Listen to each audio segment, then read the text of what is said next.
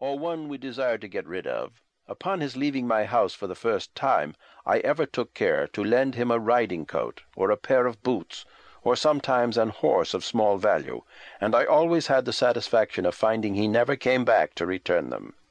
By this the house was cleared of such as we did not like, but never was the family of Wakefield known to turn the traveller, or the poor dependent, out of doors.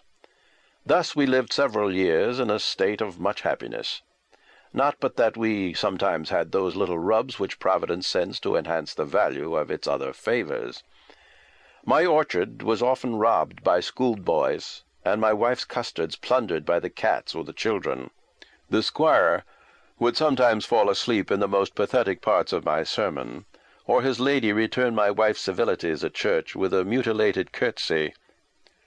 But we soon got over the uneasiness caused by such accidents, and usually in three or four days we began to wonder how they vexed us. My children, the offspring of temperance, as they were educated without softness, so they were at once well formed and healthy my sons hardy and active, my daughters dutiful and blooming. When I stood in the midst of the little circle, which promised to be supports of my declining age, I could not avoid repeating the famous story of Count Abensberg, who, in Henry II's progress through Germany, when other courtiers came with their treasures, brought his thirty-two children and presented them to his sovereign as the most valuable offering he had to bestow. In this manner, though I had but six, I considered them as a very valuable present made to my country, and consequently looked upon it as my debtor. Our eldest son was named George after his uncle, who left us ten thousand pounds.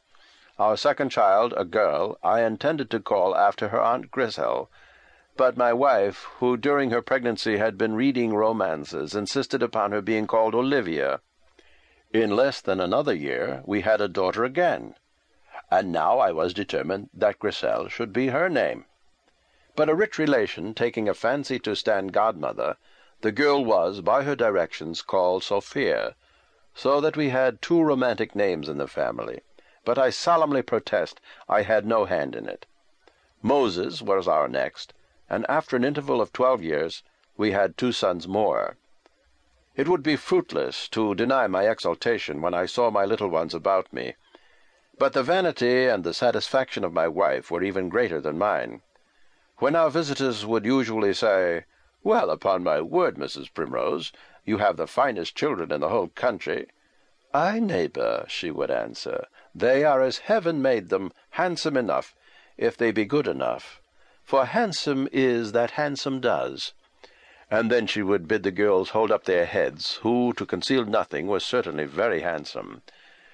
Mere outside is so very trifling a circumstance with me that I should scarce have remembered to mention it, had it not been a general topic of conversation in the country.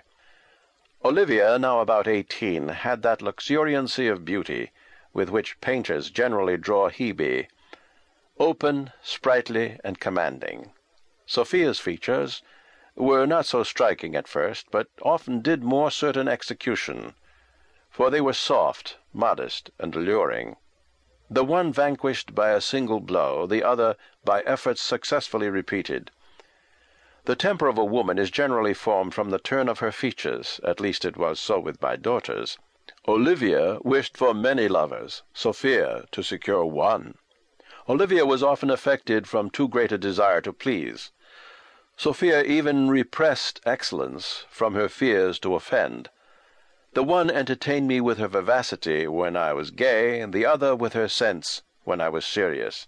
But these qualities were never carried to excess in either, and I have often seen them exchange characters for a whole day together. A suit of mourning has transformed my coquette into a prude, and a new set of ribbons given her younger sister more than natural vivacity. My eldest son George was bred at Oxford, as I intended him for one of the learned professions.